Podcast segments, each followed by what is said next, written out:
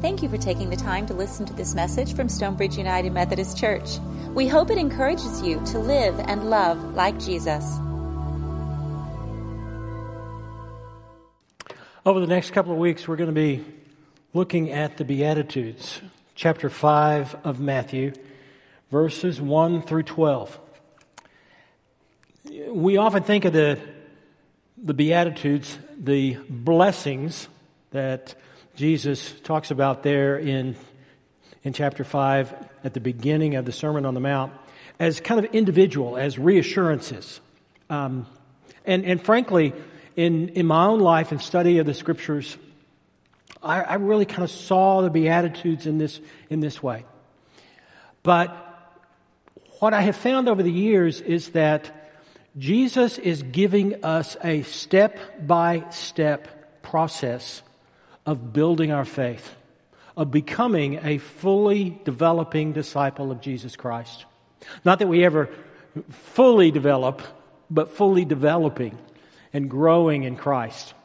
And so that will be our that will be our goal as we move through these is to see how each of the beatitudes build upon one upon another as as building blocks of becoming a disciple of Jesus Christ. Today we're going to deal with the first two. Blessed are the poor in spirit and blessed are those who mourn. And you may find in, in terms of blessed are those who mourn that that blessing may mean a little different than what we have what we're accustomed to understanding from this beatitude. But what I what I want to do is to take a look at each of these. Blessed are the poor in spirit, for theirs is the kingdom of heaven. Blessed are those who mourn, for they will be comforted. Look at them individually, what they have to say to us about the condition of our heart. What is the condition of our heart? Because each of these have to do with humility. They have to do with our relationship with God, our humility before God, and our humility before each other. And then to offer to you three benefits for living a, uh, a life of humility and, and what that can bring to us, not just uh, uh, in terms of our relationship with God but, and our relationship with others, but how we truly are blessed and we benefit by by living the way that God would have us and made us to live. So let's pray. Lord God, may the words of my mouth, may the meditations of our hearts be acceptable in your sight, our strength, our Redeemer. May these words be your words. And Lord, in these moments we offer ourselves to you. We pray that your Holy Spirit would rest upon us, inspire us, move us, give us wisdom. I pray, O oh God, for all of those that are not here this morning um, those who are traveling and still out of school. I pray, Lord, for those who, um, who are sick or alone this morning. I pray that you would make us instruments, that you would make us instruments by, by the, the word that you have put before us this morning, that we may be your messengers, your workers in your kingdom. Father, Son, and Holy Spirit. Amen. First day of class. Little boy uh, sitting in class, the teacher asked the question, Where is your heart? Oh, and he got his hand going. I'm probably about like your grandson. I've met your grandson. He was probably one be waving his hand. And so the teacher said, oh, Okay, uh, where's your heart? And he said, I'm sitting on it. Well, the teacher wasn't really sure if she wanted to follow that. Uh, that thought, but she decided, okay, you're sitting on it. Why do you think you're sitting on your heart? And he said, well, every time my grandmother says, bless your heart, she pats me on the behind. so that's where my heart is.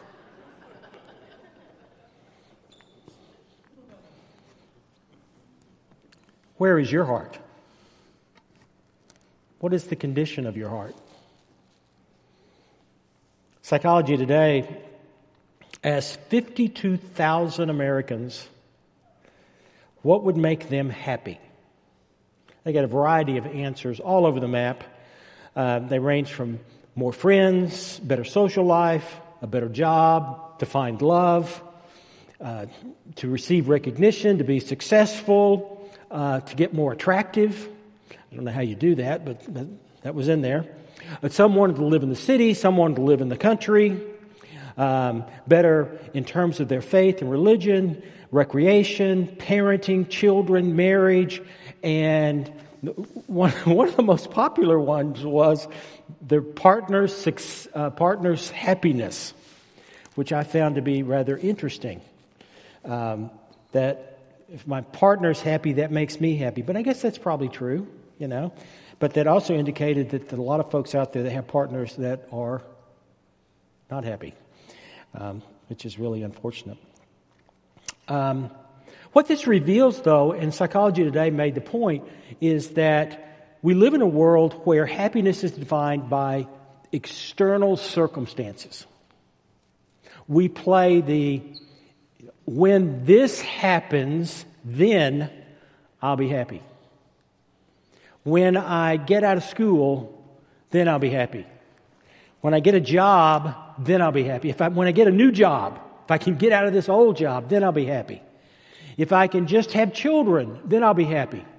If I, uh, if I could just get married, then I'll be happy. If my kids would just get out of the house, then I would be happy. I think what Jesus is trying to teach us in the Beatitudes is that happiness is not about what's happening on the outside, it's about what's happening on the inside. That we are blessed by the condition of our heart. And when our heart is right, we see the world differently. We see the world with different eyes. So the Beatitudes are about the condition of the heart from the very basics of the heart to the most complicated. So, as we move through this morning, I just want to ask you the question where is your heart? Is it in your wallet? Work? Is it connected to whether or not the Cowboys are going to win this afternoon or next week or the next week? Um, family, vacation? Or the condition of your family? All of these are important, but Jesus goes much deeper to the actual heart of the matter as he shares these blessings with his followers. Matthew starts this, this part of his gospel with these words. He says, When he was seated, he opened his mouth. Now, that phrase in, in, in the first century indicated that um, that something important was coming, that, that something that would change your life was, was coming, that something that you needed to listen to and take notes about. And so, what Matthew is trying to tell us is that these words of Jesus will change your life. They will absolutely change your life. It is encouragement for the tough times. It is blessings for the most difficult of times. It is the work of what it means to be a disciple of Jesus Christ. So, I'm going to put up on the screen so it's a reminder Beatitudes are, blessing, are blessings, are steps toward a fully developing disciple of Jesus Christ. A fully developing, in each week, I want to hammer that home. We're going to build one upon another. And the reason for this is because the word blessing, the Greek word, makarios, is a word that doesn't just mean to be blessed, to make someone happy. It literally means to experience with the heart. And it means a heart that is full, well, holistic, and at peace. Full, well, holistic, and at peace. I, I, I, don't, I don't know about you, but I need that. I mean, if we all could wake up in the morning and know that the day that is coming to us is going to going to fill us, that it's going to provide peace, that we're going to we're going to feel connected to those around us, we would feel blessed, wouldn't we? And that's I think is what Jesus is getting at here. Jesus starts his teaching with an interesting phrase. He said, Blessed are the poor in spirit, for theirs is the kingdom of heaven. Blessed are the poor in spirit. How in the world can the poor in spirit be blessed? I mean, isn't it a negative to be poor in spirit? Right? I mean, am I missing something here? Blessed are the poor in spirit, for theirs is the kingdom of heaven. What, but let's take a look at the Greek and how, how what Jesus is saying here. The word that is translated poor, praktos, um, literally means completely lacking resource, to crouch or cower like a beggar, to be destitute. Blessed are those who are completely lacking in resources. Blessed are those who are destitute, who lie before the Lord in terms of their poverty of the Spirit. And here is the, here's what I think Jesus is trying to get at is that only when we realize and admit our poverty of the Spirit, only when we admit that can we truly see God as God wants us to see God. In our need, in our poverty, then we look to God. And only then can we see a loving, grace filled, ever present God of all creation. In our need, in our admission of our need, in admission of our poverty, uh, our, our poor in spirit, do we open ourselves to God. It's at that point that we say, Yes, Lord, come. Come, Lord Jesus, come. Come into my heart. I need you. I think, and I think this is what Jesus is saying. He's saying, Blessed are the poor in spirit, because it's the poor in spirit who see themselves as poor, who know of themselves as poor, who know their poverty of the spirit, and therefore now are open to see what God can do with them. Blessed are the poor in spirit. The Greek word pneuma means spirit. It is that which is of God. Blessed are those who are lacking resources of the things of God, that which is the breath of God. It is the breath that was breathed into Adam in creation. It is the breath that makes us fully human. It is the breath that makes us a child of God. In other words, Jesus is speaking to the times in our lives when we realize that we have a deep need for God that is lacking. Blessed are the poor in spirit. Blessed are those who see their spiritual need. Blessed are those who realize their need for God. And when we do, there is a promise. The promise is, for theirs is the kingdom of heaven. For theirs is the presence of God. That's what the kingdom of heaven in this particular context means. Blessed, it, it, it, blessed are those who are poor in spirit, for they shall be one with God. They shall find God. They shall experience God. But it's only when we are willing to admit that poverty that we receive the promise. In the first beatitude, Jesus points to what happens when we admit our need for God. For those who admit their spiritual poverty, poverty and need for God are given eyes to see and claim the things of God. Now, with that in mind, the second beatitude has to do with our relationship with others. Now, we look at it, blessed are those who mourn, we think, how does that have to do with others? I mean, I'm the one that's mourning. I'm the one that has suffered the loss. I'm the one that has, that is, that is in grief. What does it have to do with my relationship with others? It's because we've misunderstood the word mourn. In the Greek, the word mourn, which is pentheo, means not just to show grief, it is to show regret. It is to feel a heavy regret over what I have done. I regret the words that I have spoken to those people that I love. I regret the, the actions that I have taken that have hurt another person. I regret that which I have done to create chaos in my life. That's the grief that Jesus is speaking of here. And he says, Blessed are those who mourn because you, in order to mourn, we have to realize what we have done. Right? And so, in the realization of what we have done, we, real, we, we confess our grief, our regret, and the promise is they shall be comforted. And what's interesting here is that the word comforted is the same root word that is used in the Gospel of John to describe the Paraclete, the Spirit of God.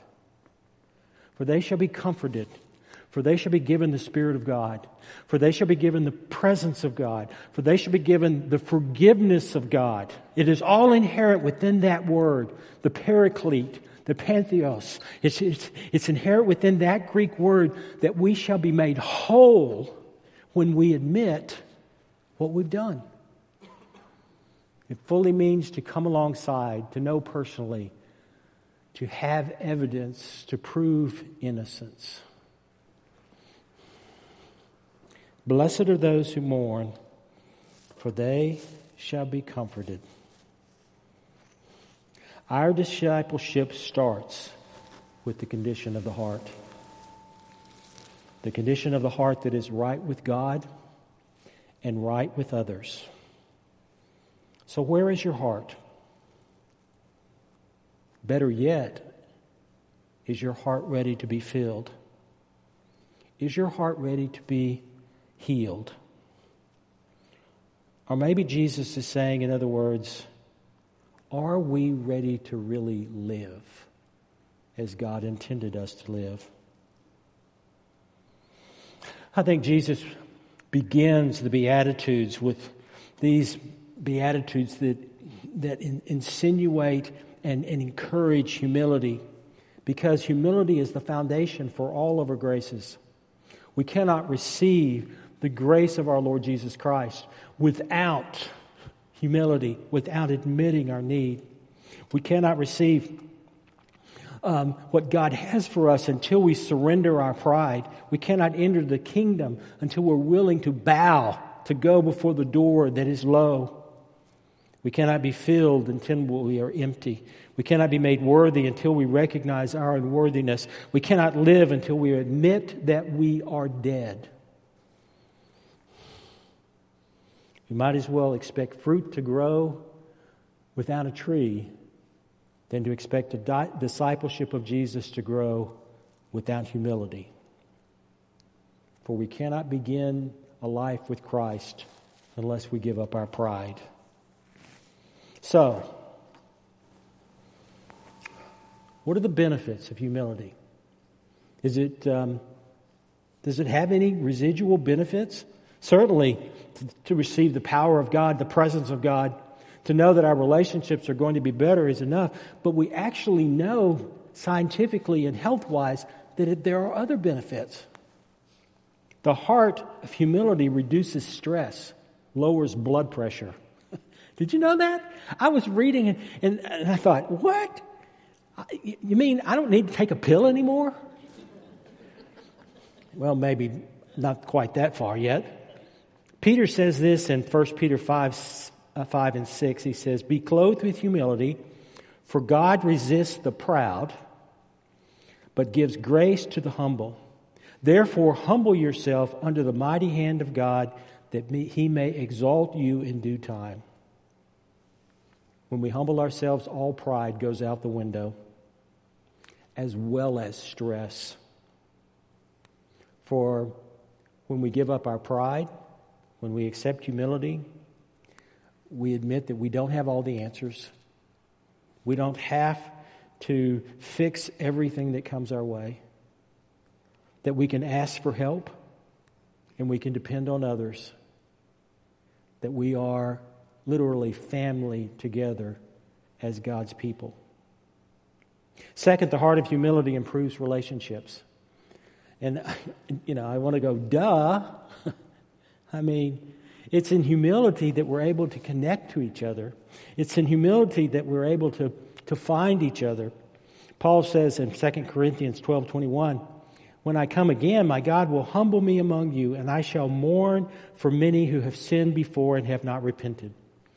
Now, Paul is writing to a church that is torn apart because the, they were arguing about who was the most important in the church. who had the best spiritual gift, who had the most money, who had uh, who was supposed to sit on the front row. We don't have that problem here. Um, and they were, and the, and the church was absolutely divided. And so Paul has a choice. He can either go into the church and rebuke them, okay, or he can go into the church and love them. And so that's what Paul decides to do. What, what he tells us in 2 Corinthians is that he makes the decision to go in there with humility and with love and with grace to model before them the behavior that God is requiring of them. To put aside their pride, uh, to put aside that which is dividing, and, and, that, and take upon the yoke of servanthood rather than being served. And third, humility, a heart of humility releases God's power. In James chapter 4 verse 10, humble yourselves in the sight of the Lord and he will lift you up. What the apostle James is saying is that when we bow down before the Lord and admit our dependence, we are connected with God's strength to make it through the day. We are connected with God's power that, uh, that can get us through any situation the secret of spiritual power is to walk humbly, to realize that our lives are dependent upon God and not upon ourselves. And I'm going to put this on the screen, and I'm going to, I'm going to put it in my pastor's article. Um, I, I found this, and I, I just think it speaks to the heart of these two Beatitudes. The secret to happiness is humility. The secret to independence is dependence upon God. The secret to strength is admitting weakness. The secret to power is admitting we are helpless. The secret to victory is complete surrender to God. It is a dichotomy, a contradiction to what the world tries to teach us about life. And yet, when we get on board with what God wants, we find true happiness and true fulfillment. Discipleship begins in humility. And as we come to the table of the Lord, I want you to be asking these questions Where do we need to show humility in our lives? Work, school, our marriage, parenting, our church? Where is pride getting in the way of connecting with God and others? And where do we need to seek forgiveness? All that God has to offer is available when we live in total dependence upon Him. And when we live in total dependence upon Him, we can say with confidence, I can do all things through Christ who strengthens me, and apart from God, I can do nothing. When our heart is changed, anything is possible. Only then can God begin to do God's work. It is for this reason that I believe that Jesus um, did the Last Supper. I mean, um, Certainly, he wanted to prepare his disciples for what was coming. But I also think that Jesus knew that in the commandment, do this as often as you gather together, that he knew that it would be passed from one generation to another. And that as each generation broke the bread and blessed the cup, and as we regularly partake, partake of the body and the blood of our Lord Jesus Christ, we would remember what it means to follow Jesus, what it means to be is a disciple of Jesus, what it means to offer ourselves in total obedience to Jesus. And for this reason, after the Passover meal, which is a, a meal of deliverance, Jesus moves to a meal of total obedience and commitment. He took the bread and he broke it and he gave it to his disciples and said, This is my body broken for you. Take and eat in remembrance of me. And he took the cup and he said, This is the cup of the new covenant, poured out for you and for many for the forgiveness of sins, that we might be made whole, that we may be made uh, right with God, that we would know that this life is not all there is, but there is so much more both to this life and to the life to come. Take and eat, take and drink in remembrance. Let's pray. Almighty God, pour out your Holy Spirit on us gathered here and on these gifts of bread and wine. Make them be for us the body and blood of Christ, that we may be for the world the body of Christ, redeemed by his blood. By your Spirit, make us one with Christ, one with each other, and one in ministry to all the world, until Christ comes in final victory and we feast at his heavenly banquet through your Son Jesus Christ with the Holy Spirit in your holy church. All honor and glory is yours, Almighty Father, now and forever. Amen. Thank you for listening to this message from Stonebridge United Methodist Church. You are invited to worship with us every Sunday morning at 10 a.m. For more information, visit our website, mysumc.org. Have a blessed day.